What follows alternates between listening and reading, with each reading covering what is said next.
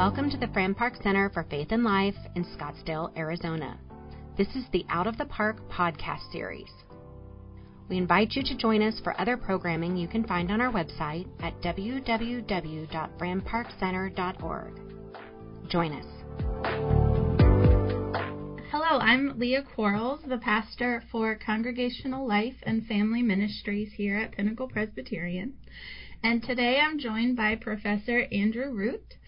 Andy is the Carrie Olson Baalson Professor of Youth and Family Ministries at Luther Seminary.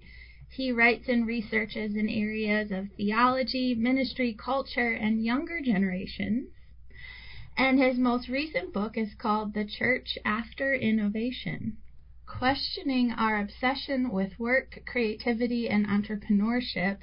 It's the fifth book in his series, Ministry in a Secular Age. Uh, thank you for joining us. I'm really grateful for your time. How are you? I'm doing great. Thanks for having me. Of course. And thanks for getting the Carrie Olson Baalson right. Like you didn't even ask me before. And usually people are always like, "What is that word? And how do I say it?" So, I mean, you're this is very professional. Oh, thank you. Thank you. I've done my research. well, it shows. I've listened to your podcast. I actually read some of your books. Oh. Um, my I was first introduced to your work through a friend who was in seminary at the time, and I had expressed a desire to get involved in youth ministry. I was a college student, and I said, just was so eager about serving God and working with mm. youth, and I want to do this stuff. Mm-hmm. And this friend, Abigail Visco Rusert, oh. said, "Here's a book I want you to read." Yeah. And um, gave me a copy of Revisiting Relational Youth. Oh yeah, yeah. And then said, "Come along with me and start working." So that was my wow. first introduction to your your. This is work. such a small world. It yeah, is. I Abigail is a, a is a good friend. Yeah, that's amazing. I didn't know that before we were recording that that's the that's the connection. That's very cool. Yeah. Very cool. Abigail is a huge reason why I went to seminary, yeah. got into ministry. She filled out my application to seminary wow. while I was on the phone in the back of a pickup truck in Haiti. That's a story. Yes. Yeah. Wow. But um I do try to channel some of her joy and yeah, enthusiasm yeah, for ministry. Yeah. Um but then again, I saw your work and got to read it when I was doing some continuing education with Institute for Youth Ministry mm. at Princeton Seminary, yeah. where we read um, Bonhoeffer as youth worker. Yeah. So I know that you began writing really focused in youth ministry, and I'm curious because now I understand you're also looking at a different area. Yeah. So could you explain how you started here in youth ministry yeah. and now you're working in secularism? Yeah, yeah, yeah. um, I mean, maybe some people see the real strong connection there. Um, but yeah, I mean, I, the way I wouldn't want it to be interpreted is that somehow like I've outgrown the youth ministry stuff. You know, I think there's been a, a kind of bias in in Protestant like kind of preparation for ministry. Like you start in youth ministry and then you become, you know, you, you become a youth pastor and then you become a real pastor. And I really have wanted to resist that, and I think it's. Uh, belittling to the kind of ministry that happens there. So I don't want people to kind of read the the arc of my work in any way as kind of departing from youth ministry. I think that that remains something really central. And as as you even name my title, it's you know it, it's still right in the, the title of what I do.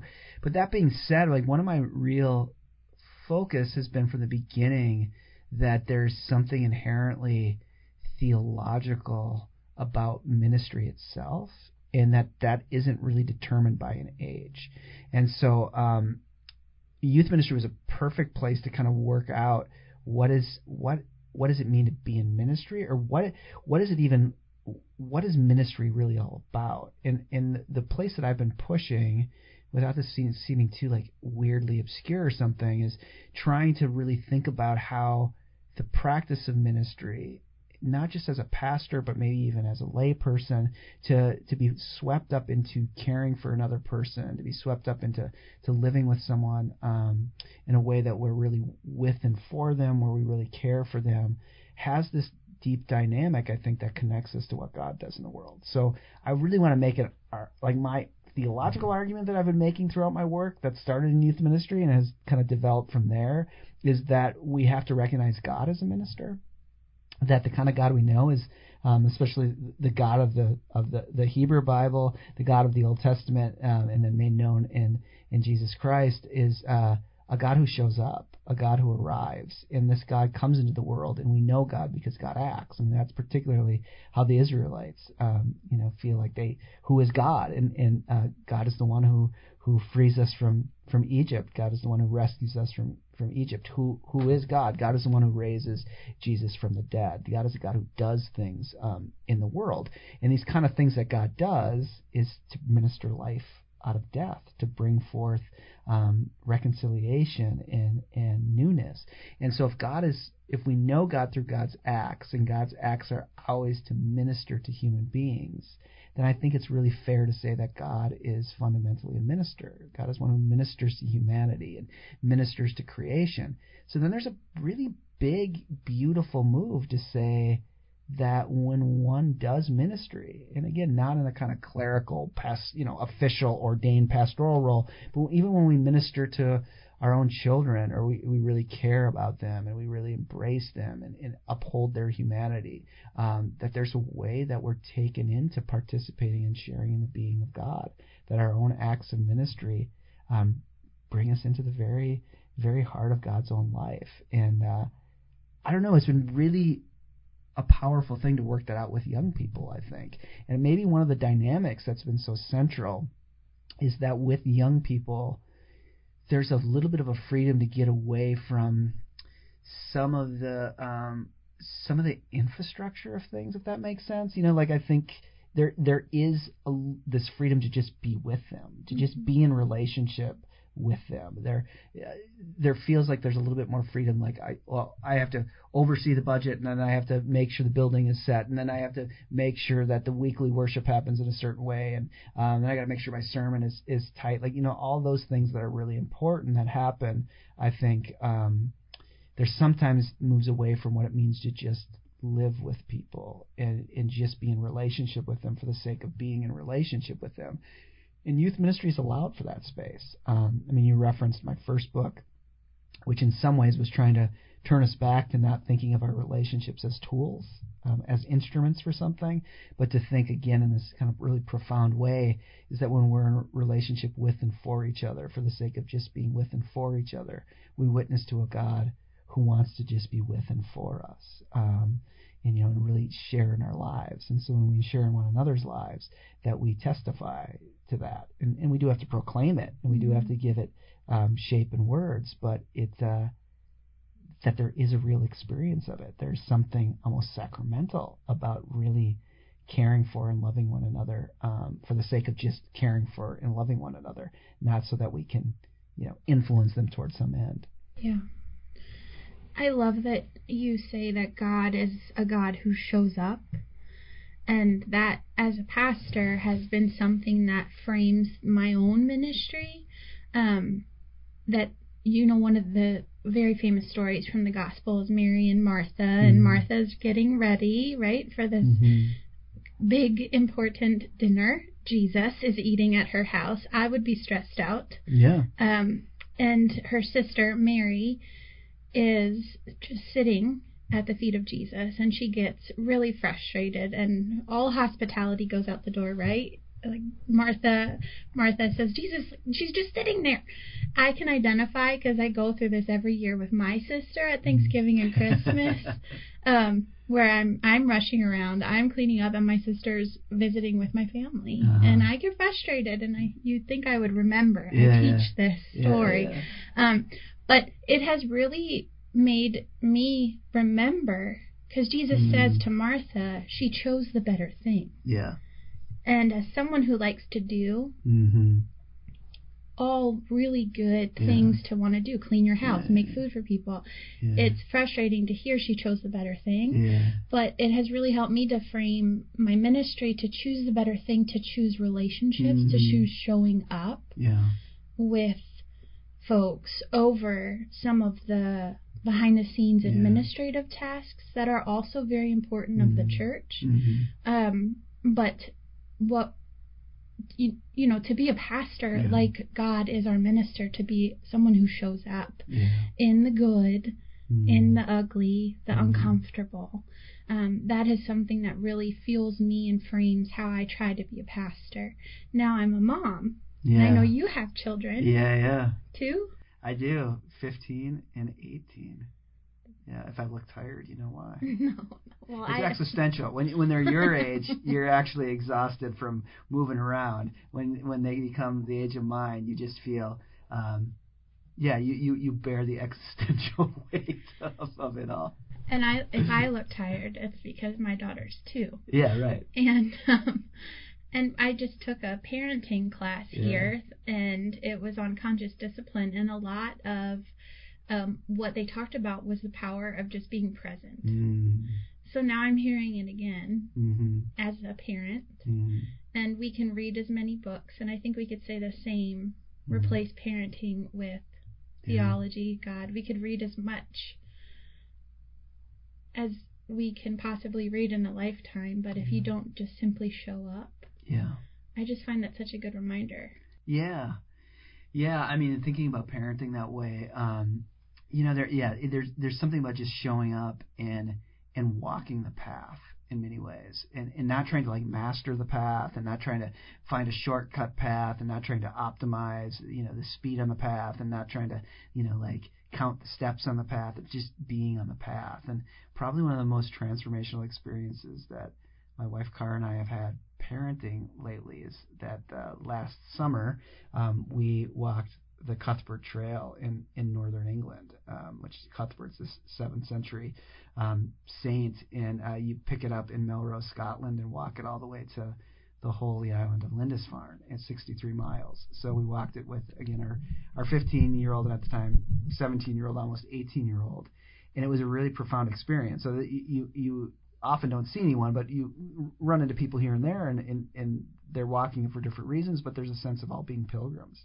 And we really set it up with our kids that this was going to be a pilgrimage, that this was a that this was a, um, you know we prayed three times a day. We prayed the um, you know morning prayer, uh, uh, midday prayer, and, and an evening prayer together, um, and and walked this. But what it became really profoundly for for both Kara and I was it was a way of letting our kids go.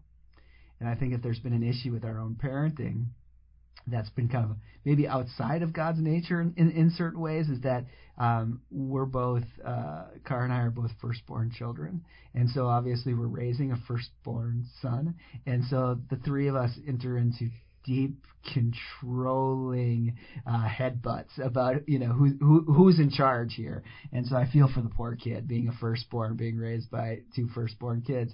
So we've you know we've had a, a many years, probably since he was the age of of, of your daughter, like uh, dealing with how to, how wanting control, him wanting control, us wanting control, and it was just a really profound experience to walk with him and have this invitation into letting him go um, and not trying to control him. And um, you know, it, it's a it, not controlling is different when they're two than when they're 17 or 18. But I think I think that's something that's really profound that we all have to enter into, whether um, we're in pastoral ministry or or um, you know just a lay person. Is is what does it mean um, to open ourselves up to meet an uncontrollable God?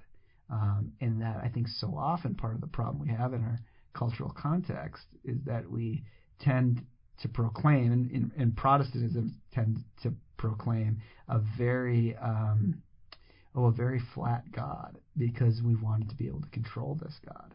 And I think one of the things we learn from from the Bible is that this is a wild God. The God of Israel is uncontrollable. Um, this God shows and moves and does what this God does, and it always is good and renewing and redemptive. But there are no magical incantations that promise this God uh, will show up. There are no money back guarantees, and that this God doesn't act in the way of kind of instrumental logic. This God acts um, again as a minister, and of course, all Jesus' parables are parables of these deep kind of forms of of human contact and human relationship. You know, the kingdom of God is like this. Um, and there's all sorts of agricultural kind of assertions about the, the kingdom of God is is like. Um, but there's also these kind of bound senses of, of God being one who is wildly uncontrollable in an incredibly relational way that uh, that chooses to just be with and, and for us, and even risk. Mm-hmm. And when you think of like the, the parable of the Good Samaritan, of what it means just um, over and against kind of safety and religious protectionism to really be with the one who is in need. Um, and so, uh, yeah, we, we've been on a journey of even thinking about that kind of context in parenting of what it means to really be with our kids and and not in a kind of instrumental way. And it is very costly, and it, it costs taking a breath and uh, giving up at least at least a really firm grip on control. And uh, I think as a parent, you're always going to have some kind of semi control. You know what I mean? Like um, there are boundaries and rules and things like that. But I think in our in our society with so much kind of fodder for fear, um, you feel like the kind of good parenting, good parenting is, is controlling everything you can control. And yet when we do that, we lose the profound gift of just encounter, an encounter of, of persons. And uh, yeah, we had a real significant kind of spiritual experience, kind of letting letting go. You know, it just it strikes me again being in this new parenting space with a two year old. Um, I you one of the other things that I recently learned about was this risk versus hazard, mm. and um, with this some something as simple as the playground. Mm. So we have a beautiful playground mm. on on the church campus here, and after I get Christine from childcare, we take her over to the playground, and she wants to figure her way up, just like the other kids, up this mm. kind of ladder esque structure and I'm thinking you're two, don't do it. But I had just had a conversation with some moms and their preschool teachers and yeah. they they told me about risk versus hazard and and and just identifying like what we as adults can see this is a hazard this is going to end poorly mm-hmm. but then the other side a risk that could be something where they could really explore what they're capable of doing yeah and um in this instance, the latter was really a risk. I just needed to take a breath. Mm-hmm. And I stood nearby, but I didn't touch her. I, I just let her teeter mm-hmm. her way up and figure it out. And my stomach dropped a couple times, but she did it. And now it's she just runs up the thing so mm-hmm. fast. And I think you know, I really admire my parents because I feel like they were able to navigate that very well. Mm-hmm. Um, and I, I can chuckle because my mom's an air traffic controller, so she's used to control. Yeah, I mean, right. You tell she tells you what to do, and they do it, or else. Um, but but to have that step back as a parent with teenagers, she let me go do mission work in the mm-hmm. Dominican Republic. So, you know, I think it's a really important lesson for parents, and even when we're considering like what we're allowing our our children to be involved in. Mm. Risky situations, maybe, with reaching out to the other, going mm. to unknown places um, for the sake of, you know, following where God calls us to go mm-hmm. and loving the people that God calls us to love. Mm-hmm. Um, so I'm wondering what you might say to parents. Yeah. Of, about that yeah, I mean, I, I, I do think that there's something really, really important about us kind of loosening our grip a little bit. Um, and yet I say that as someone who has a really hard time losing my grip, you know, like, um, yeah, you know, my son's driving and has been driving for, you know, a well over a year now. And, um, I mean, the anxiety and letting him take the car. And I don't know, there's something, I think there's something kind of fascinating about people um, you know, right around my age, kind of late 40s, and maybe it goes down a decade and up a few years. But um, the the the ability to catastrophize is mm-hmm. like remarkably. I don't know. It, it becomes like a reflex, like you know, like to, to be able to kind of think like all of these terrible things are going to happen. So you know, I can I can totally relate when you're like, okay, do I open ourselves up to the risk of her going up the ladder because you can see like fall broken neck um, you know like all I the conting- all the contingencies are like right right there and you know then imagine your kid in the car you know yeah, like yeah. all of these things so Yeah, I mean, I, there is a sense of we as kind of late modern people have a hard time being in the moment.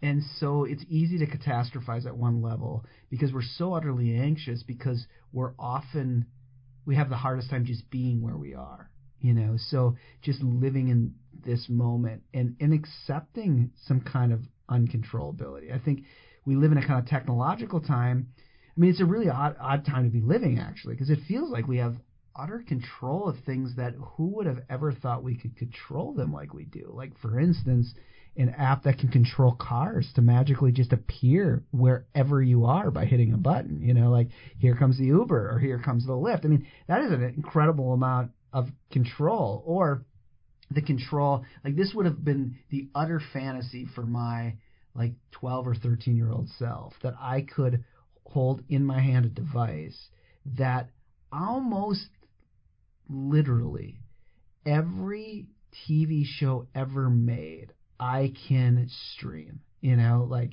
and let me tell you, people, like, I am paying eight dollars for every streaming service out there, or fifteen or eighteen dollars. Like, I, I just can't get rid of them because as soon as I get rid of one, or about to, then a season that I really need to watch come comes on. So, um, but I mean that's an incredible amount of control. Or you know, like we all, if we pay the fifteen dollars a month or whatever, have um, again almost literally every song ever recorded in our in our pocket you know so there's there's certain ways we have more control than we ever had and yet there's also certain ways we have less control than we've ever had like in a sense of like we the world has become out of control um, in a sense ecologically like it, it just feels like things are out of control it feels like maybe even kind of politically and culturally, we're, we're in the middle of a culture war, and things feel out of control. So things feel more monstrously out of control, and yet more controllable than ever. And I find those two competing realities in how I parent. You know what I mean? Like I feel like, oh, why wouldn't I control? I mean, I'm not. I'm gonna. I'm gonna sur- I'm gonna do surveillance on my kid every chance I, I get. Like it's my car he's got for goodness gracious. I can I can survey him wherever he's going. And at, so I have this both this kind of sense that I can protect him from everything, and that there is monstrous, out of control realities coming. Like I, I don't know. I mean, maybe it's just the fact that we weren't living in that moment, but it feels like other generations of parents didn't feel like this utter pull of con- complete control. You could have it like the dream. You can have complete control, and the feeling like there are monstrous forces of uncontrollability. You know, like yeah. maybe they did. I mean, my gosh, you know, people you think of you know raising your kids in London while it's being bombed in you know 1943 or something like you know that's that's a pretty deep level of of feeling kind of out of control or you know feeling deep senses of the of, of catastrophe being right around the corner.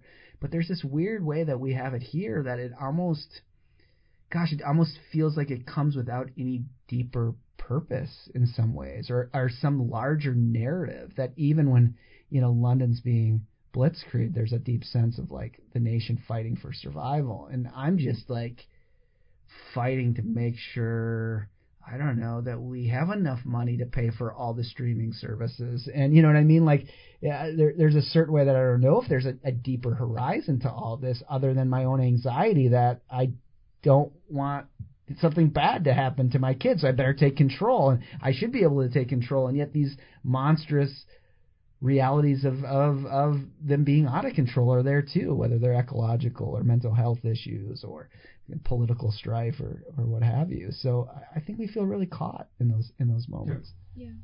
Thank you, Andy. Well, this wraps up part one of our conversation with Andy Root, professor at Luther Seminary and we invite you to tune back in next week for part two.